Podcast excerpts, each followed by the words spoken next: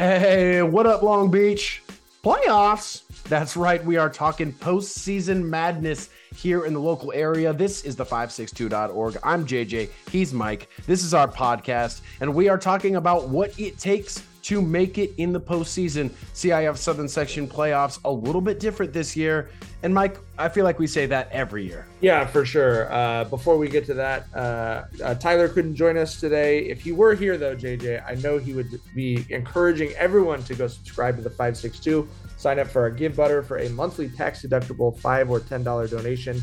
Um, Givebutter is our new platform. It takes less than a minute to sign up, just a couple clicks. So anywhere on the 562.org that you see the word subscribe, click that and go sign up, please. And yes, you hit it right on the head. I feel like every October, I'm just texting with football coaches all over the city who want to know uh, how many teams are going to be in Division One. What division am I going to be in? And are we going to get into the playoffs? You know, et cetera, et cetera, et cetera. And I mean, know, the systems change, so it's fair that there's questions about it. And I have invested a considerable chunk of my life into trying to develop, if not an expertise, at least a working knowledge. Yeah, you, have done a great job with those Cal ranking uh, updates, which, uh, if you are paying attention to high school football here in Long Beach, they do kind of decide who you play uh, in the playoffs. Obviously, what you do on the field also helps decide that. But uh, we go to games on Friday nights. Mike does an incredible job on those articles. People are talking about it all week, and I will still talk to coaches before the game, and they're like, So, what does this mean? If we win, what division are we in? And it's like, right. first of all, nobody really knows. But but second of all, the fact that people are asking questions thinking that somebody else has the answer is almost kind of funny in a game so popular as high school football. Yeah, and just as a little plug, you can see those uh, the Cal Preps rankings. Um, as JJ alluded to, CalPreps.com does rankings. Those rankings are used now by the CIF Southern section at the end of the regular season to make their playoff divisions. So the only choice that the CIF makes is how many teams go into Division One. It could be two teams, it could be eight teams, it could be ten teams, it could be twelve. Everything I've heard uh, from my sources indicates it will be between eight and twelve, um, and then that obviously decides everything else. Millikan, for example, is currently number twenty-nine. If they go with a twelve-team Division One, Millikan would be number one in Division Three. If they go with a 14 team Division 1, which is unlikely, Millikan would be number 15 in Division 2.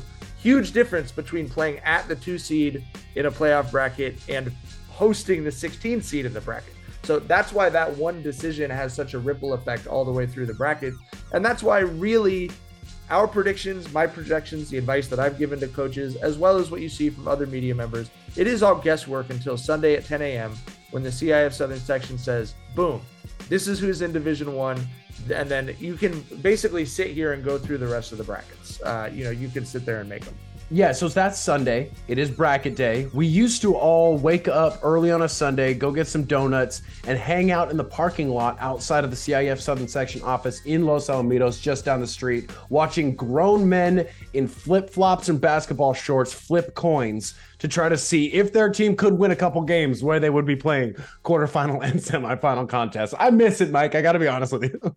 I miss it enormously. It was one of my favorite days every year. I know you felt the same way about it. It's like, you know, it, it, it was just such a fun way of like having that reunion moment. You'd see coaches who used to coach in Long Beach who are at other schools now. Um, you know, it, it just, it was a big, and then there was like, you know, big region wide media stuff. And look, like this is what we lose in the digital world. I think it's nice for all three of us that, as you said, you, you guys can sleep in, you know, a little later. I'm going to be up uh I'll probably be up no matter what. But Mike is always up, is, is what he's saying, guys. Yeah, but like being able to get up at 9 30 to cover that versus getting up at 8 30 to take a shower and like go yeah. down there. Like I, there, there's a you know, there's a benefit to that. It's certainly but nice getting the, the quotes. Coaches. Getting the quotes was so easy. You just turn around and there was the person yeah. you had to call. well, and you know, film exchange probably a little better now for coaches. They can send a Hudl link instead of having to walk in there with a case of VHS, like they were the, like they were the liquor store bootleg sales guy, you know. um, but you know, like let's let, let's break it down a little bit. The CIF has put out um, their, their guidance in their playoff bulletin that says uh, an at-large team cannot be the one seed in the division. That's the closest thing to a hint that you're going to get about this because if you look at it, well, who are your at-large teams uh, that are going to that you know that are really highly ranked? They're Trinity League teams, based on the size of the division. Every team in the Trinity League is ranked in the top 15 for the entire year, but only a couple of them are automatic qualifiers, right?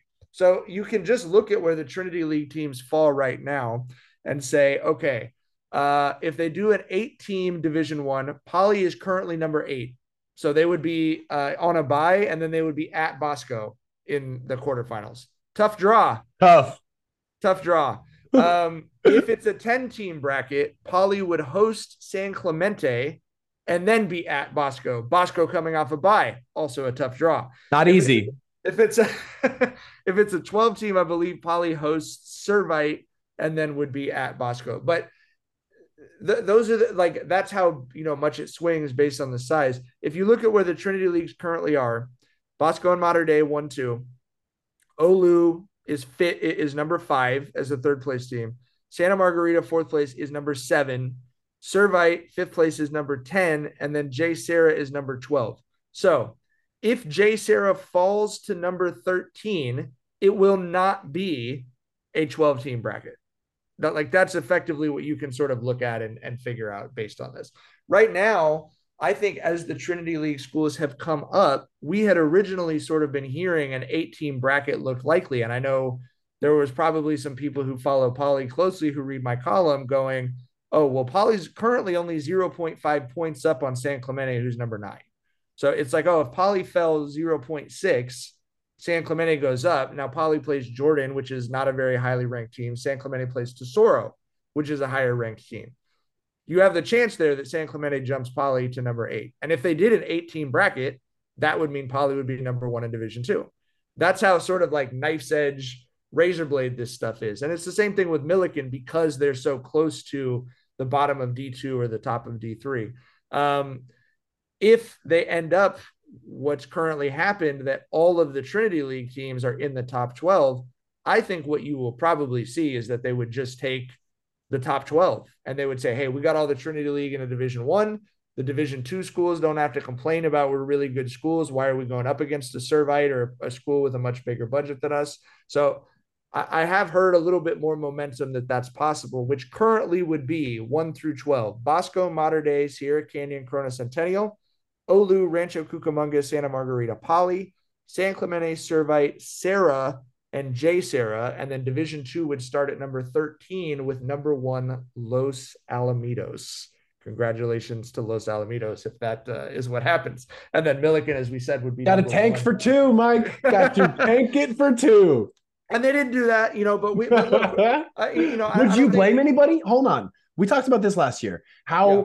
far and away Mil- or uh, Mater Dei and St. John Bosco are for the from the rest of this this thing. They just they just are. It's just the way that it is right now, and how easy it would be to just take those two out, let them go play the uh the the mythical CIM championship, if you will, at like the Rose Bowl or something, and just be done with it and let everybody else play for other championships. Right, right, right. Blah blah blah. The private public thing that we really dove into uh right before you know, uh, Centen Centennial out there in Corona was doing their thing, and then uh, and then Edison got there, and then we had like a, a public championship. So that kind of went away as well. So like all of these moving pieces change it every year. Now, just to kind of wrap up the local team. So obviously we're talking about Poly and Millikan. Millikan they're kind of on the bubble with seeing what is going to happen with Division One, the ripple effect that that is. Lakewood with their win last week against Wilson and the assumed victory this week against Compton all but have clinched that third place finish, which is an automatic bid. So they're around the same place they were last year when they kind of caught fire there in the second half of the league. They go on their playoff run, that red swarm defense and that rushing attack, carrying them to a championship where unfortunately they did lose that thing at home to also a very good Northwood team. And then St. Anthony right behind them. I mean, those two could technically end up in the same division down the road because every year now, Mike, they are going to redo these rankings. But I think it's important to note, just as a high school um, athletics community, that that Sunday is when they do football. Now, all of the other sports, water polo, boys water polo is coming out. Oh, can we can, can, we can we briefly just finish up football with? I, I just should. I've heard from a lot of Jordan fans who want to know if they're getting in as an at large. But yeah, that's what I'm getting. That's what I'm getting to. Okay, okay, okay. That's what I'm getting to. So Water polo is on Saturday. Let's say tennis, I believe, is on Monday as well. Now, water polo and tennis, everybody's trying to get to this model where the results of this year put you in the playoff division that most reflects the quality of your team and the quality of the team that you're playing in the playoffs. But every single one will be doing it, has been doing it different, right? So when you go into that situation, look at how much evidence and reporting and information is available on high school football games that you didn't see. If you right. if you turn on your phone on Saturday morning, you're going to be able to see a lot more information about high school football games in other towns than you would for a water polo or a volleyball. So it's info it's so it's interesting that the allowed information or the available information, I should say, um, for these other sports is going to be a lot lower when they're trying to do this thing, which is projecting. So look at a Jordan, right? Jordan is on the bubble for what we would call the at large bids. Mike mentioned it before about the Trinity League teams. But think about this if no one had ever seen Jordan play football, you could find so much information on Jordan football right now. So the football landscape is almost more conducive to promoting yourself and getting more of yourself out there to be more visible for right. the community at large. And then eventually, these people who are deciding your playoff brackets, because you have to have available information. If all you've got is the final score, I feel like teams like Jordan will be above other teams where the information isn't available. Yeah, and you make a great point because there there are if you look at Cal Preps's and and and to be clear, Cal Preps's algorithm is proprietary. We haven't seen it. Uh, the. CIF Southern section, which we which we agree should be the case, right? Yes, it, it okay. is. They're an independent website. They have their own information, and so I don't even know how all of this stuff factors into their algorithm. What I do know is, as JJ pointed out, if you go look at their season previews before the season starts they say for Long Beach Poly, key returners, Darius Curry, key departures, Dominic Lolesio, Donovan Poe. Like the and it even says like what stars rating yeah. these guys have as recruits. And then they have offensive and defensive ratings. So you can look at that and go. And I will say again, it's a computer model. It's really freaking good. Yeah. Uh, it's almost never been the case that like if you don't know anything about a team that a Long Beach team is playing, if you go look them up on Cal Preps, the algorithm is not inc- oh, is almost never incorrect in saying um, this is a good defensive team versus a, you know even if that's not what the scores show because it's normalizing for the strength of schedule and the quality of their opponents. Um, so i you know i think it's an incredible tool but as you said i mean i've been on the cal preps website since we started. Uh, like that website's existed. They do projections. We do a little among sports writers. We'll say like guess the score whatever just among ourselves they projected scores on the Cal Preps website this entire time. There's not a place you could go look up the projection for what a St. Anthony and Poly boys basketball uh, uh, game would be, right? And so, in order for this model to be applied to the other sports, which I do think you're right, I, I think that is what everyone wants. Currently, the other sports are also under a comp- competitive equity model where teams move divisions, but they're moved based on the previous two seasons' data every year.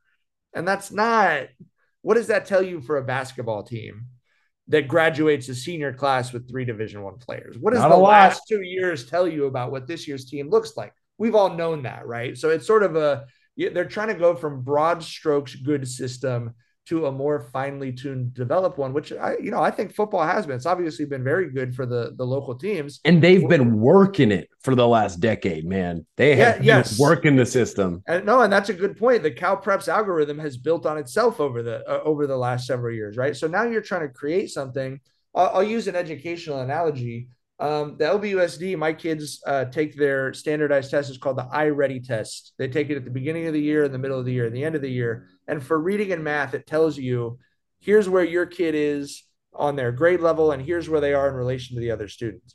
Well, you know, the teachers I know were pretty upfront about, hey, the first couple years that we're running this model, it doesn't really have enough data to accurately place your kids among where the other students are because it doesn't know where the other students are that accurately yet.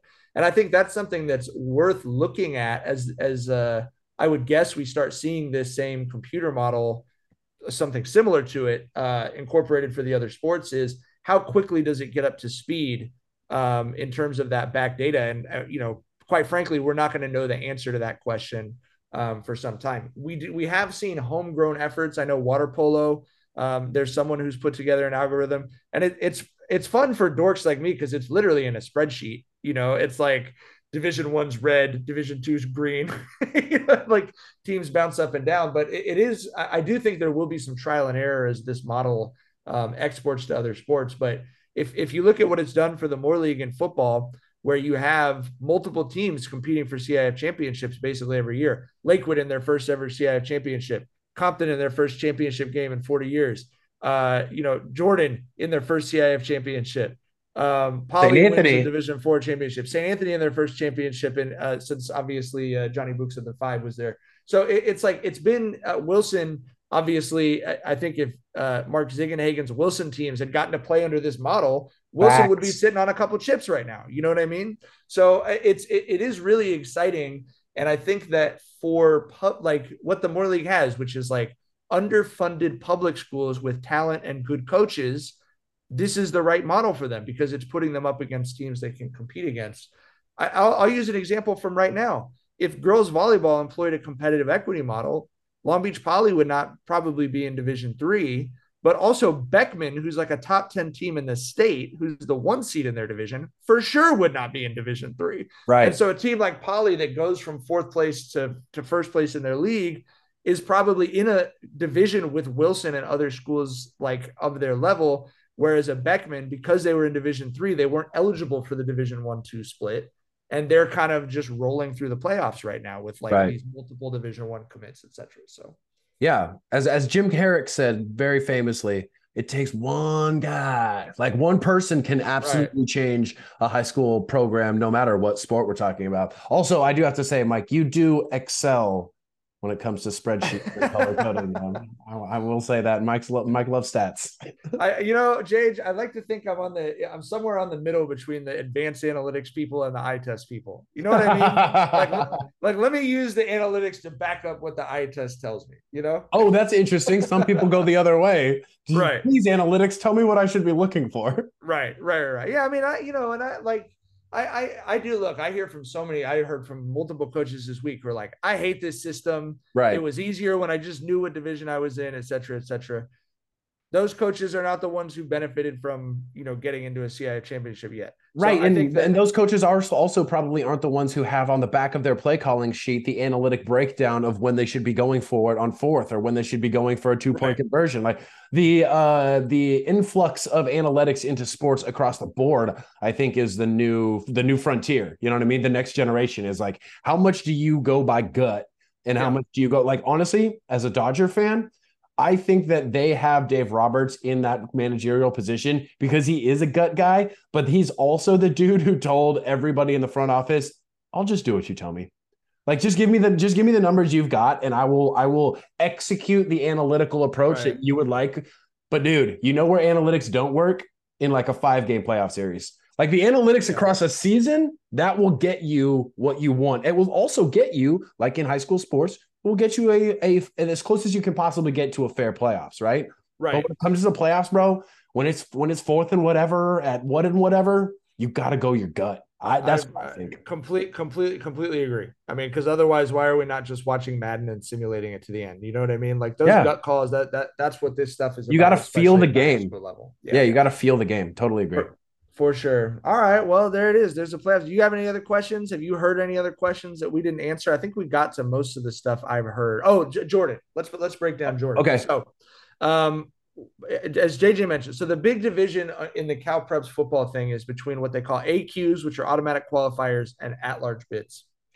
This is the this is where there has been the most justified criticism of this system. Is you do occasionally have um, an AQ who does not get in, and uh, which is not something that previously would sort of happen. So um, Poly and Millikan and Lakewood are, as JJ said, almost certainly one, two, three in the Moore League. Those are the three AQs. Those three teams going to the playoffs. Whatever division the computer spits out, that's what division they'll be in. Jordan, unless they upset Poly on Thursday night, likely is the fourth place team and is hoping to get in as an at large. Now they have a they will have a very good case um, they did not play the most challenging non-league schedule, but even presuming a loss to Poly, they will be seven and three, which is two games over 500. Um, and obviously, they put up a lot of points, and have looked really good uh, this year. They have a good chance to be an at-large team. We also had a team last year, and Jordan had a chance to be an at-large team last year and did not get in. I yeah. think seven wins gets you in, but the truth of it is, if you are in a 16 team chunk where the other teams are automatic qualifiers, you will have some random divisions where there are no at large bids. And Jordan will not know that. Uh, and I'm just not good enough at math to look at this thing and figure out who the AQs and at larges are. Um, you, you really won't know that. What's you're, good, you're good enough at math, buddy. You just don't have the time because that would be a ridiculous amount of time to put it's it. The spider web thing. It's yeah, like everything yeah. affects everything else. If this, know? then yeah. that, then 20 million other possibilities.